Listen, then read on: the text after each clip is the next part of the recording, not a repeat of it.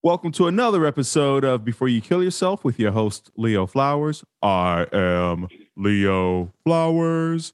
Joining me today is Dr. Saliba. He is a psychiatrist. I'm excited to have him on because I want to talk about this drug we all have, that oxytocin, which, it creates that our ability to bond with other people, to feel like we belong, to build trust. And I've just been reading some research on how people who are low on oxytocin potentially have a higher risk of suicide attempts. So we're going to talk about oxytocin and the field that Dr. Saliba is in, but also what we can do to boost our oxytocin. So we're going to leave you with some hope.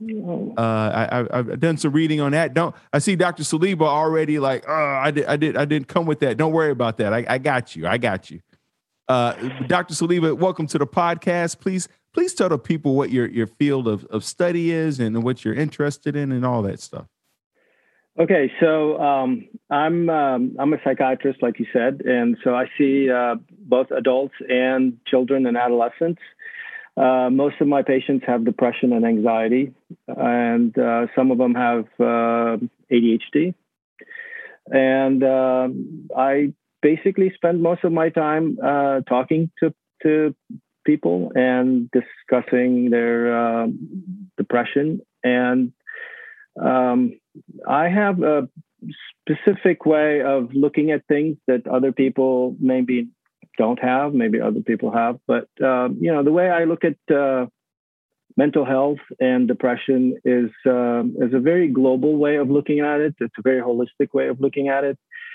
And I really think that if we look at depression and we look at depression only, we really are missing the point. What we need to be looking at is health, not just mental health, but physical health. And mental health is just part of that, the whole conundrum of issues we need to be addressing. So what I tell people is, look, I understand you have depression. We can deal with that with medications. We can deal with that with different things. But there's 6 pillars that I base my practice on, essentially. And so those pillars are, to start with, hygiene stuff, basic like sleep. You have to have good sleep. You have to have good diet. And you have to have exercise. And exercise doesn't mean that you have to go to the gym and work out for 2 hours every day. I mean, exercise means you have to move. Movement, any kind of movement every day is good movement and is healthy for the brain and the body. And after that, relaxation. And relaxation can be anything. It can be yoga. It can be meditation. It can be just sitting there, not doing anything. It can be being with other people, like-minded people that help you, with your, you talk about different things about life and things like that. It could be going to a religious, institution or anything like that. And then therapy is extremely important. And finally, medication. So you build the foundation on those things, and then you add medications to that. And then you feel like, okay, maybe now we can get somewhere. And so there's a lot of things that people have, I recommend that the people do before we get to the medication part. And so that's basically what I do is I try to help people get into a lifestyle that is healthy and that will get them to where they really need to go, where they want to go. And so that's what I try to do. So beautiful. So before you even get into the medication, because as you stated that when we're looking at these 6 pillars of mental health, sleep, movement, relaxation, food, and then, medication was that very last one. Let's start with sleep. What are some of someone who has trouble falling asleep versus someone who wakes up in the middle of the night? Are there two different issues going on there? And can you talk to that, speak to that? Mm-hmm. Yeah, those are two different issues, and they are actually treated differently. So when you have trouble falling asleep, there's different things going on. It could be because you're using substances that keep you up at night. For example, caffeine. It could be other things, but let's say caffeine. It could be anxiety. It could be that you put your head on the pillow and then your mind starts spinning, and all you can think of is what you did wrong during the day, or what you said, or what you should have said and you didn't say, and that creates problems. And so that keeps you up and keeps you from falling asleep. The other thing that may keep you up also is, sleep has cycles, and sleep is a very methodical. So you get used to sleeping at a certain time and waking up at a certain time. And if you don't do that, then you get used to not sleeping at a certain time and not waking up at a certain time. And that creates problems with falling asleep. And so your sleep cycles, you have melatonin that increases naturally in your body that puts you in a state of kind of sleepiness. And then you have to fall asleep.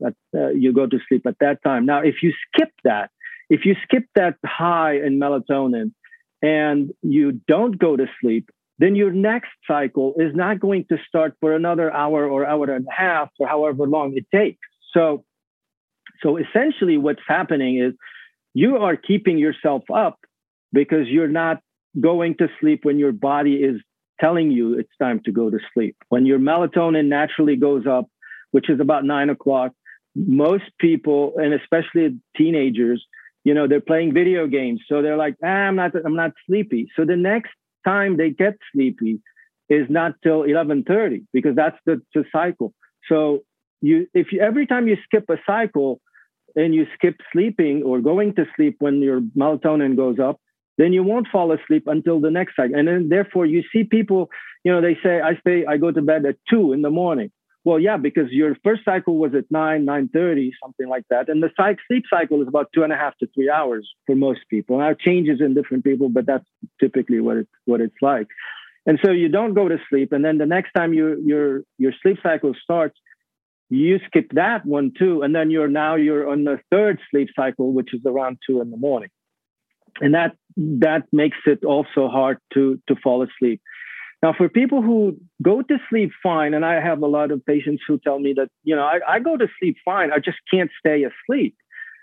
That's a sleep problem. That's a sleep cycle issue. So when you cycle into sleep, we normally cycle out of sleep, but we don't go all the way out to where we're awake. Normally we go up and then we just go back down and we stay asleep. But for some people, there's a problem with this going back to sleep, and they wake up and then they can't go back to sleep, and they stay up and do all sorts of things. Of course, sleep apnea is a big issue, so that needs to be looked into. And then sometimes you have cats or dogs that jump on the bed and wake you up in the middle of the night, and then you can't fall back to sleep. So those are things that need to be addressed and looked into. Sometimes the room is too hot, and that wakes you up at night. And so your bedroom needs to be, between 64 and 68 degrees when you go to bed, and that helps you sleep better. Clutter is a big problem. If you're in a cluttered bedroom, if your bedroom is cluttered, your mind is cluttered. And so that makes it harder to fall asleep. If you watch TV before you go to sleep, you hear that all the time. No electronics 1 hour before bedtime. And when I tell kids that, they all look at me like, I'm going to kill you, because what do you mean no electronics 1 hour before bedtime? You ask people, what's your sleep like? What's your sleep routine like? And invariably what they end up saying is, I watch TV and go to bed. Well, how do you turn your brain off? When you go to sleep, when your body goes to sleep, your brain doesn't go to sleep. Your brain is still working, and your brain is active, and it's processing all those images and all those sounds that you were listening to before you went to sleep. And so when your body goes to sleep, your mind is still active. And then it can be active to the point where no matter how much melatonin you take, you secrete, your body releases, it's not enough. And then you're up because your mind is up, you know? So it's important to let the mind unwind and declutter before you go to sleep. And you don't do that by, you know, watching movies or something. You do it by either listening to soft music. I have kids that tell me, well, can I listen to, you know, like metal, heavy metal? Is that good enough to put me in? No. You know, so soft music is the key. I tell people, look, you know, take an hour, write down what you did during the day. Write down what you're going to do tomorrow. You know, put a schedule. Talk about, you know, how you felt during the day. Color, draw, listen to music, or just sit there. If you want to read a book. You don't have to read on your iPad. You can read a book. It's fine. You know, it's still acceptable. So those things, that anything that would clear out the mind is a good idea before you go to sleep. And so the other thing I tell people, don't eat late at night. You know, that's important. Diet is very important, and food. You are what you eat, and if you don't eat healthy, your brain and your body are not going to be healthy. So you and it's not important. It's not only what you eat but also when you eat. Okay, so it's important to not eat late at night, because that's not going to help you get a good night's sleep. You're going to feel heavy. You know, your body is not going to be feeling good. And for most people, you know, dinner is the main meal of the day, and if you eat late dinner, that's not a good idea. So I recommend that dinner should be the lightest meal of the day. That's my recommendation. I think that breakfast or lunch should be the main meal of the day, and dinner should be if possible, I guess, of course. But you know, so that's also important. Not having a heavy meal, not drinking a lot at night. Also, too much alcohol is going to keep you up. So yes, alcohol is going to, you know, you feel doze off, it puts you to sleep. But when the effects of alcohol wear off, now you're going to have a withdrawal effect, and then now your heart rate is going to go up, and your whole body is full of adrenaline, and then all of a sudden you're up in the middle of the night. That's also as a result of alcohol. So no alcohol at night is a good idea. So the room has to be dark and uncluttered and cold. No caffeinated beverages in the afternoon. Most people tell me, well, I don't drink coffee at night. It takes 6 hours for your caffeine to build up, to max out. You know, so with the cup of coffee that you drank at 2 o'clock continues to stay in your system and builds up, and it maxes out at 6 hours after you drank it. So for people who struggle, who have insomnia, it's important to not drink any caffeinated beverages in the afternoon. So those are things that help with sleep. I forgot what we were talking about. No, we're basically clicking through the 6 pillars, because, you know, as you shared as part of your practice, you're not just, you know, I love that you're not one of those doctors that, you know, the client or patient comes in and you throw them some pills. You know, I've had doctors like that, especially because you talked about, I have sleep apnea. And and I remember early on, there was some doctor I went to, and it was like after like 2 minutes, he was like, you know, writing a prescription for me. And so, and I think it's very helpful. I've learned so much about my health and my sleep because I do have sleep apnea, and just learning about how things like, you know, cutting off TV before bed, which I still to this day struggle with. But in those moments where I have journaled before bed, did some yoga nidra, played chess with my girlfriend, or just went for a walk and, you know, didn't eat late. You know, eating late, it's so interesting because I was talking to my mom, who's from Belize, and she was saying the same thing that you're saying, that they had a big breakfast, big lunch. Lunch was the biggest meal of the day. And then they had something light for dinner so that your body wasn't digesting it. So I don't know where this idea of the big dinner, that has to be from corporations and companies. But, you know, I kind of grew up with the idea that you should have a big dinner, but it's the opposite of what our body needs. Right. Exactly. You know, I grew up, in Lebanon, and it's the same thing. You eat breakfast, you eat a good breakfast, you eat lunch, and usually you eat lunch about 2 o'clock, and then you eat a big lunch, and then you take a nap, and then you wake up, and then you go do things, and then you come back, you eat something light, and then you do whatever you do after that, and you go to bed. So that's really, that's how we, we grew up, and that's how we used to doing it until we came to the States, and, you know, things were, here completely different. I think it has a lot to do with people work all day.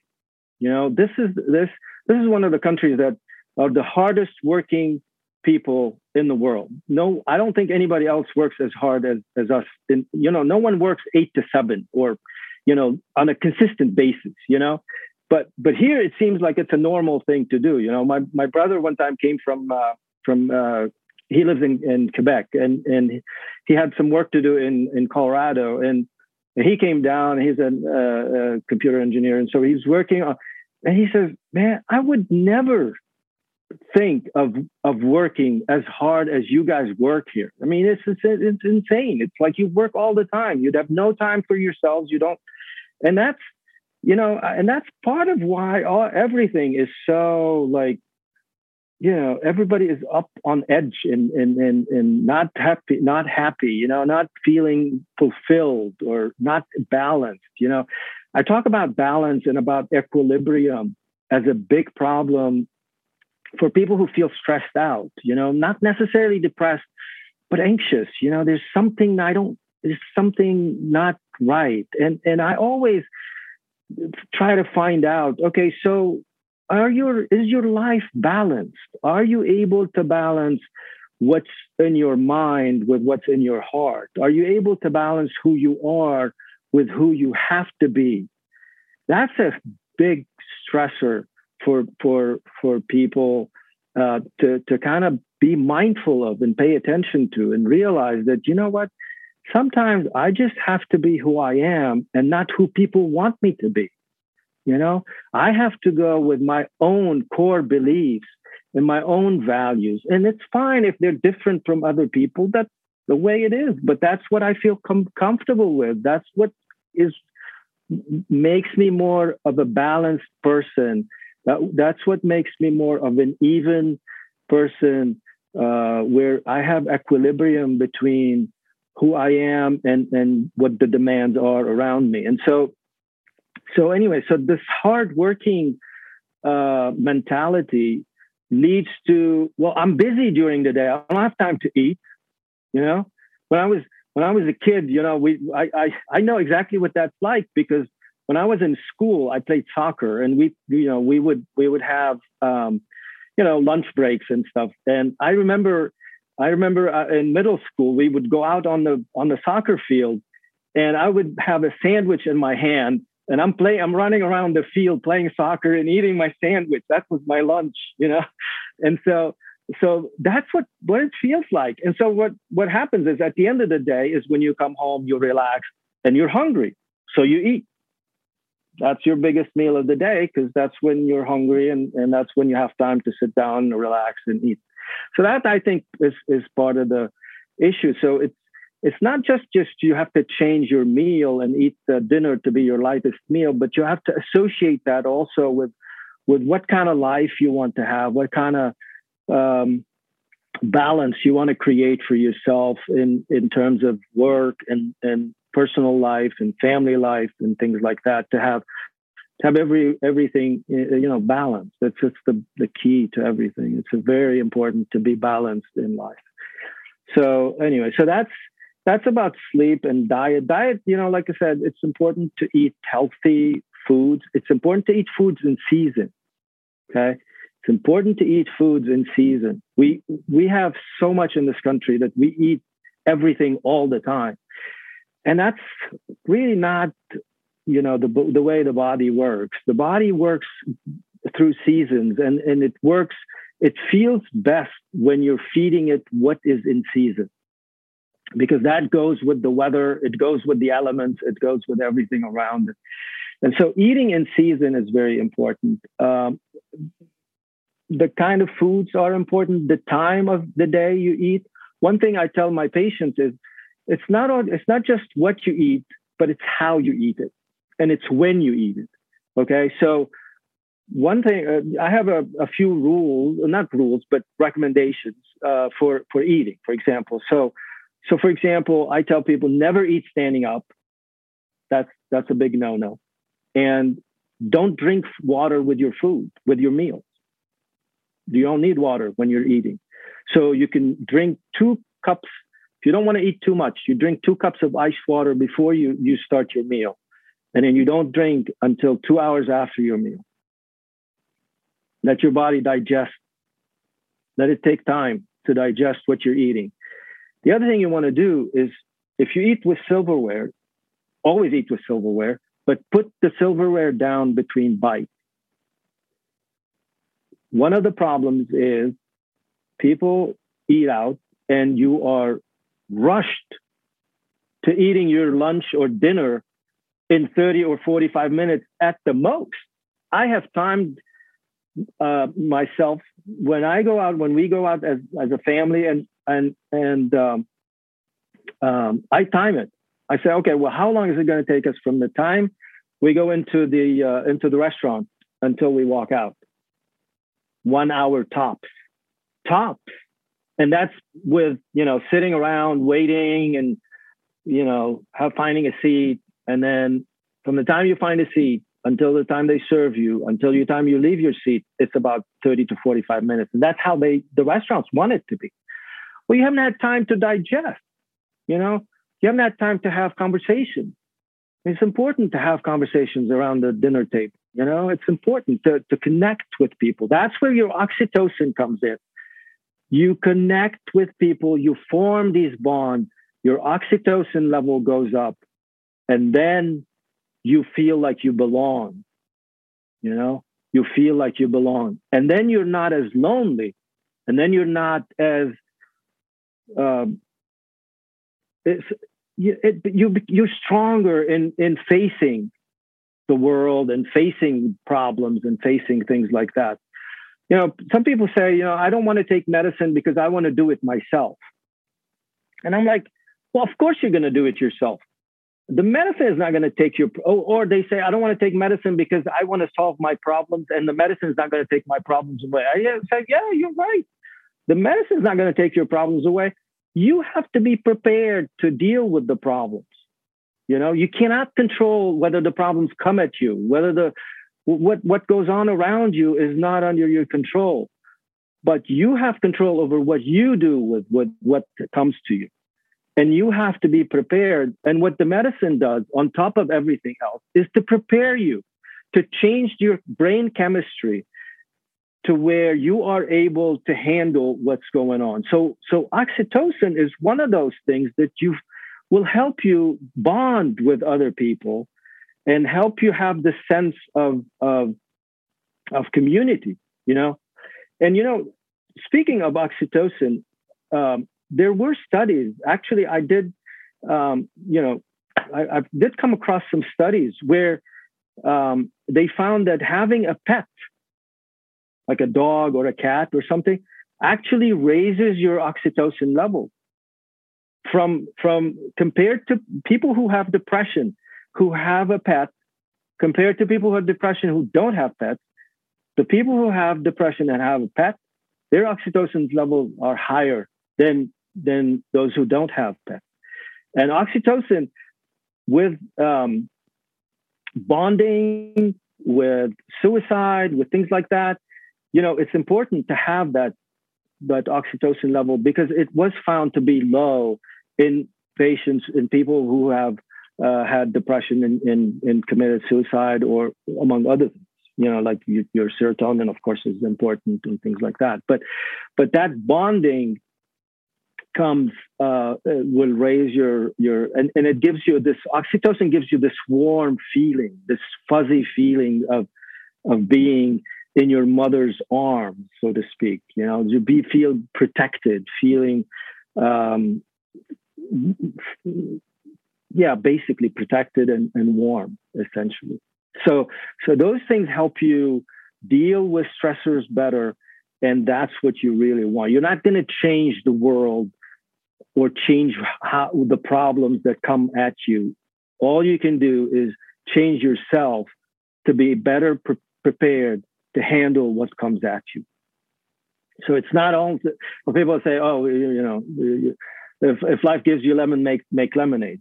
Well, yeah, with what? You know, with what? If I don't have the tools to make lemonade, I'm not going to make lemonade. It's all going to be lemon. So I need the tools to make lemonade, and these are the tools. Those pillars that I mentioned are the tools to make lemonade when life becomes stressful. So you know, so that's as far as the food and socialization. Relaxation, we talked about that. There are a lot of studies that have shown, more and more these days, that have shown that people who have religious beliefs, people who belong to religious foundations or spiritual foundations or things of that sort, are better off than not.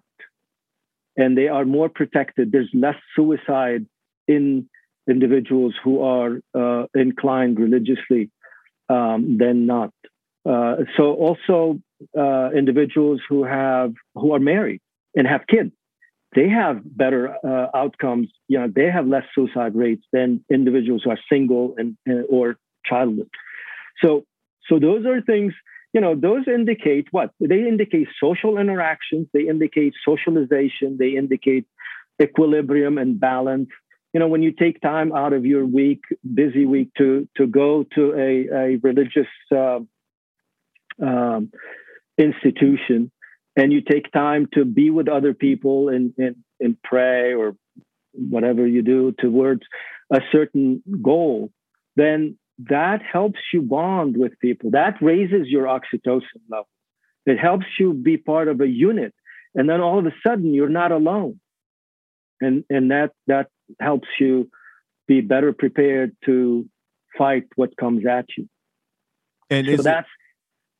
Go ahead. Sorry, not to cut, but to interject really quickly, is it also a part of not just showing up to church? Because, you know, I've gone to different spiritual churches and religious places, and I realized that even though I've been attending, I haven't been engaging, and right. And so it I think it kind of speaks to your point about, you know, when we sit down for lunch and we only get 35 minutes, it's like, yes, I'm sitting down at lunch with other people, but because, you know, we really didn't have the time to connect, I don't feel connected. I don't feel like I belong. I just kind of felt like I sat down and I could have went to lunch by myself, you know, for as fast as we ate. And so it's mm-hmm. about not just attending these different events or being married or having kids. It's about, how do I engage in my marriage, with my kids, in the church, at lunch, so that I feel like I belong. And right. I think that's scary for a lot of people, because it requires a level of vulnerability and trust. Absolutely. Right. Absolutely. You have to put yourself out there. You have to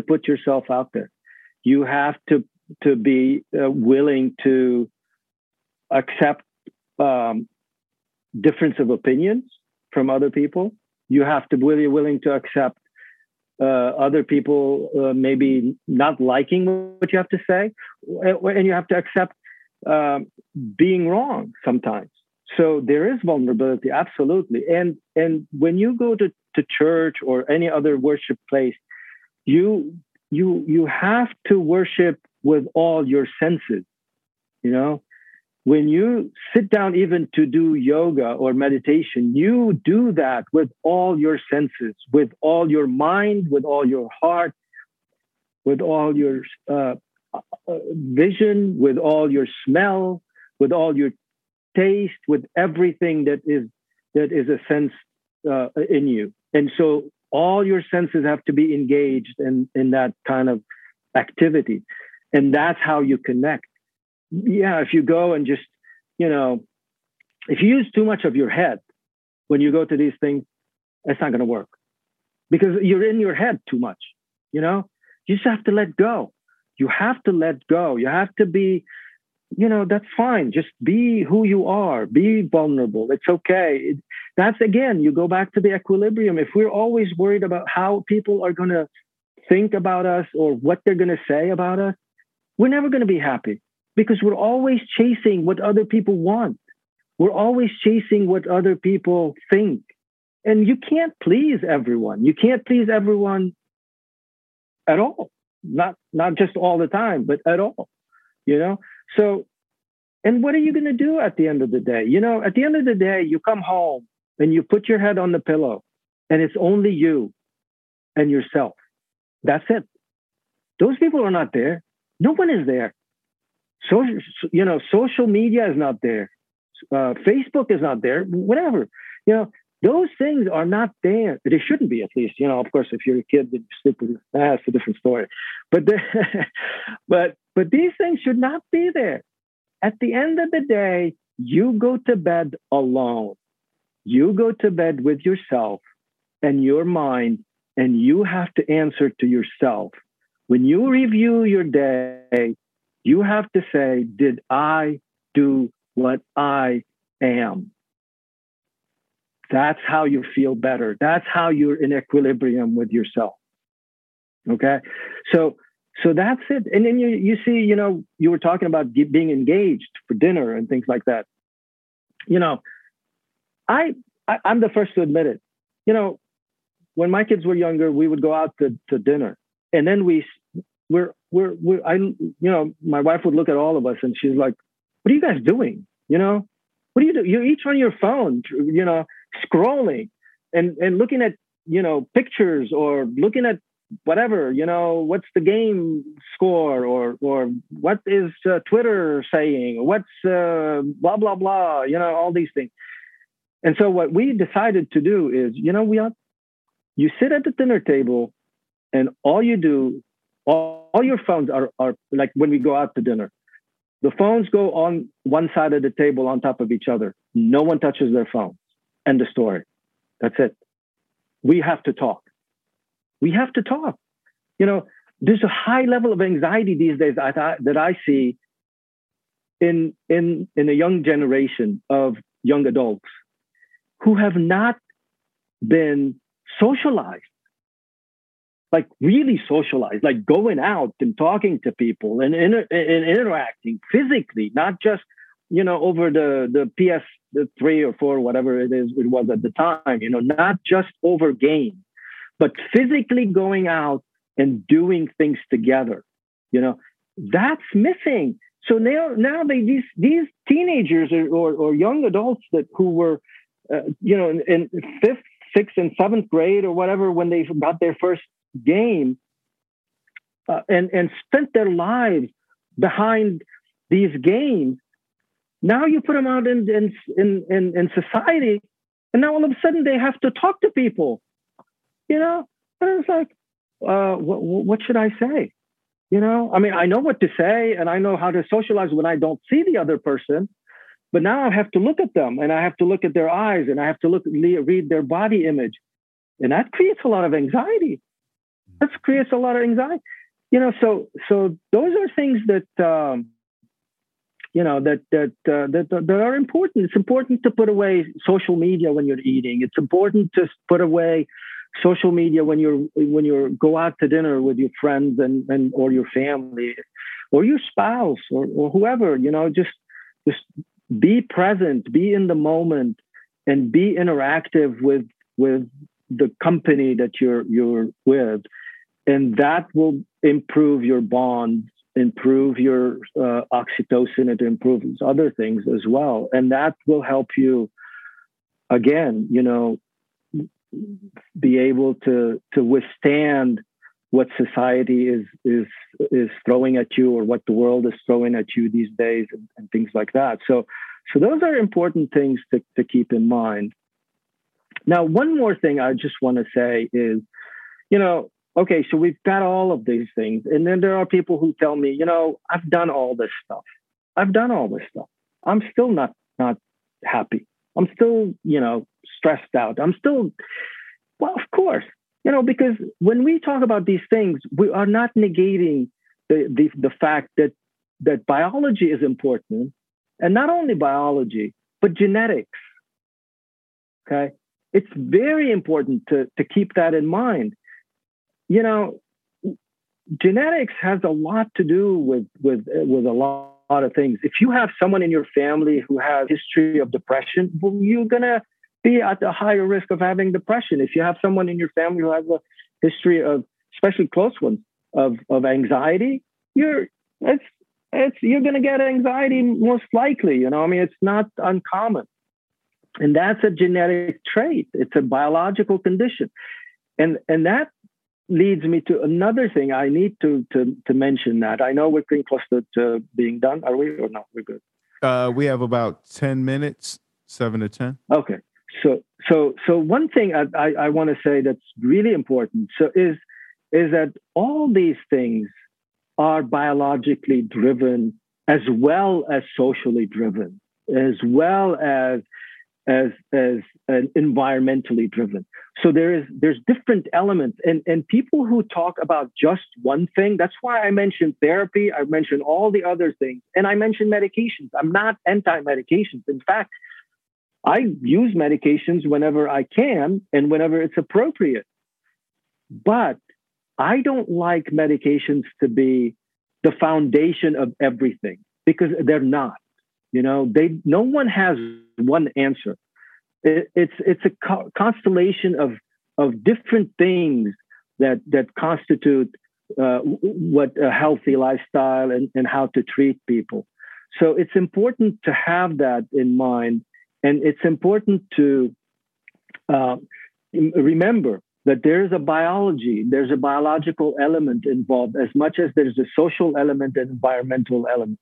So the biological element is genetics and is chemistry and all that stuff.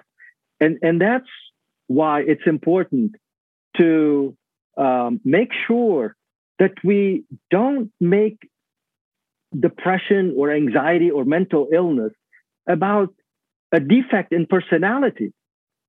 You see, because it's not. Just because you're depressed doesn't mean you're less than other people. Just because you're depressed doesn't mean that there's something wrong with you, as a person. And people tell me, well, if you ask people with depression to describe themselves, they say, I'm depressed or I'm anxious. And I say, no, you're not. You are a person who has depression. You are a person who has anxiety.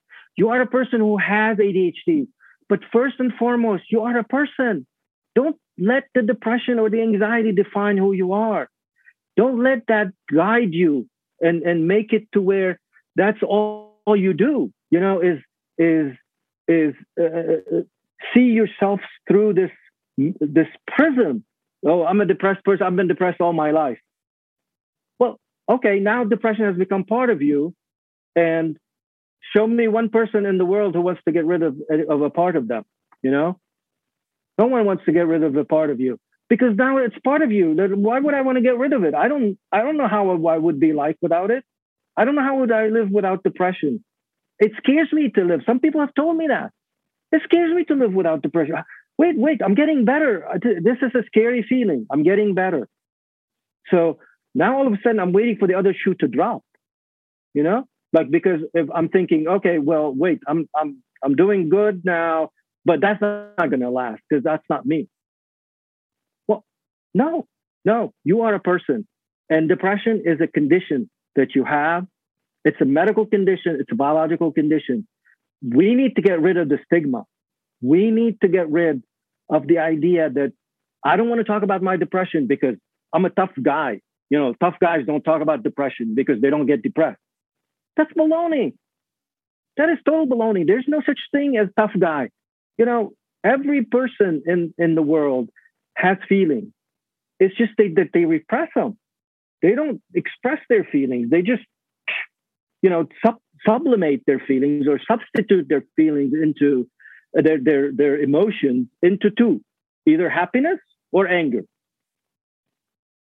Well, that doesn't leave you a whole lot, you know? That doesn't leave you a whole lot. You really have to discover all these other things. So, and I think part of the reason why this has become the way it is because of the stigma that's associated with mental health, and this idea that mental health, you know, means that you're a bad person, you know, because you have mental illness or mental issues, you're a bad person. And that's not true. That's not true at all. You wouldn't say that if you had asthma, you know. No one would say, oh, you're a bad person because you have asthma. No one would tell you, well, pull yourself up with your bootstraps and let's go, you know, if you had asthma and you were struggling and running a marathon. No one says that. They're all like, oh, my gosh, you know, no, you take your inhaler and all that stuff, right? So why would you say that about depression? Why would you say that about anxiety? Well, it's different. No, it's not different. It's a biological thing, just like anything else. And that's what really we need to, we're getting closer, but we're, you know, I thought over time, and I've been doing this for over 20 years, and 20 years is not a long time in their life. But you would think that ever since this stigma issue came on, that by now people would start being even more accepting of mental illness and as a biological, physical problem and not a character problem. And we're getting there. We're getting there. It's better than it used to be. But boy, we still have a long way to go.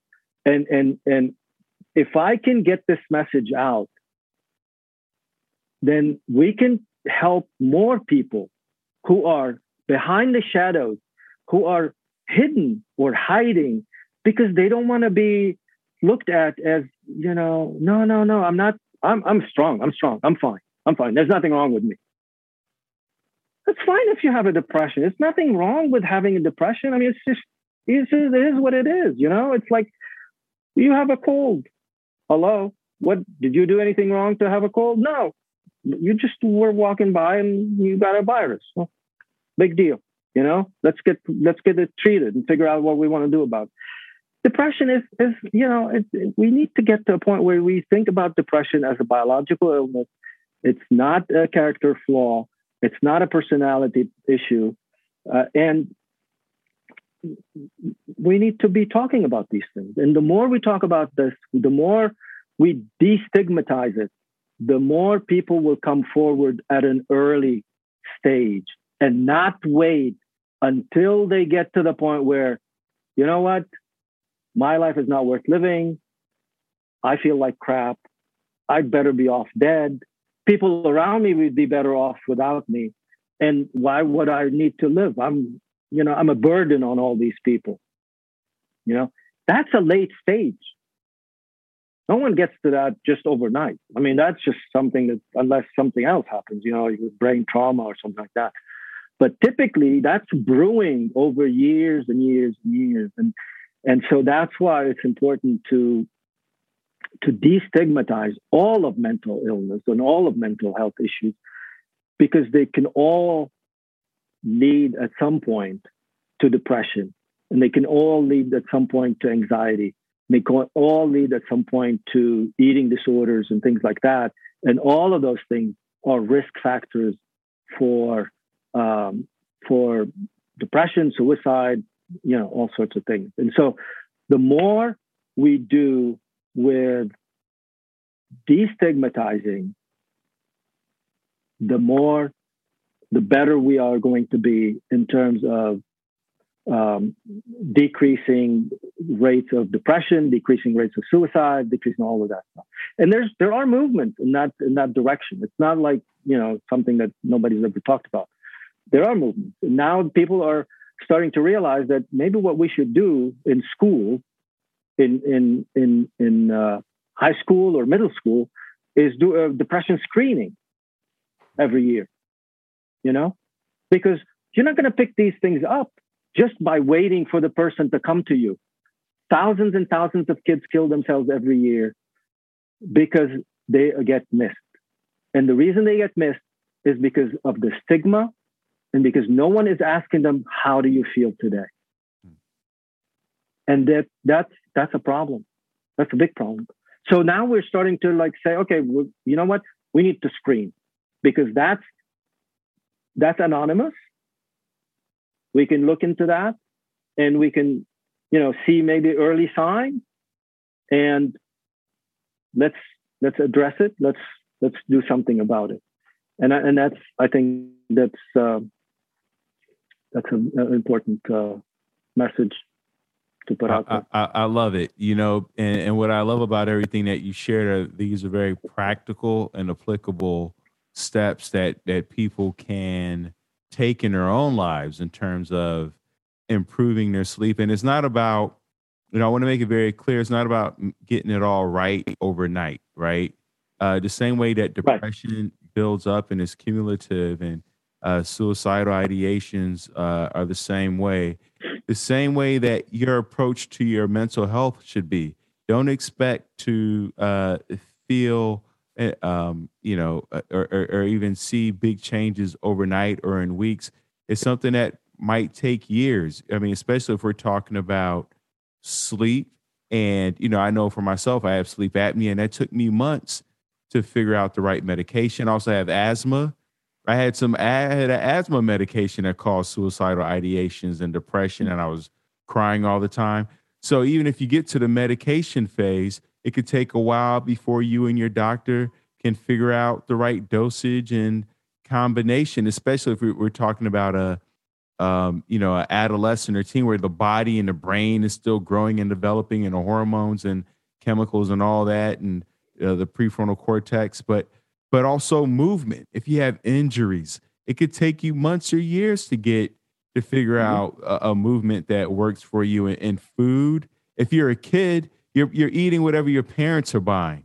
So, for the most part, there's going to be some challenges there, or some financial issues that, prevent access to seasonal food. I mean, I'm very blessed. I live in San Diego, and there's farmers markets on the weekend. So I have that easy access, but I'm also from Chicago, where there are a number of food deserts, meaning you have to drive miles to find an orange or a banana even, or anything like that. Yeah. But the beautiful part is that these are things that first we become aware of, and then we can slowly take actionable steps. Figure out what pillar you want to work with. Work on that. Slowly build your... I mean, they didn't build the pyramids overnight. And also what I love about the oxytocin, what we talked about is, even if we were born with certain genetics and DNA, and our father's father had depression, just sitting and being with people, spending a little extra time, going to church, sitting with ourselves, cutting off our electronics before bed. Those are things that are within our control. Dr. Saliba, we could talk for hours. I'm definitely going to have you back on. I scheduled us really tight in here today. And so please let the people know where they can find you. Well, I'm in Tulsa, Oklahoma, but I have a website called cedarhillpsychiatry.net. And you can go on there, and I publish articles maybe once every couple of weeks or so, whenever as time allows. But you can connect with me from there, from that website, cedarhillpsychiatry.net, and I'm available to help people. That's what I do. And there's like you said, there's many different things. I'd love to do one time about neurofeedback, for example. I have someone I work with who also neurofeedback. I don't know if you're familiar with it or not, but that's a great tool. We can talk about that. We can talk about ketamine, which I'm getting into these, shortly, which I've actually been into for the last couple of years, but I'm having my own thing now.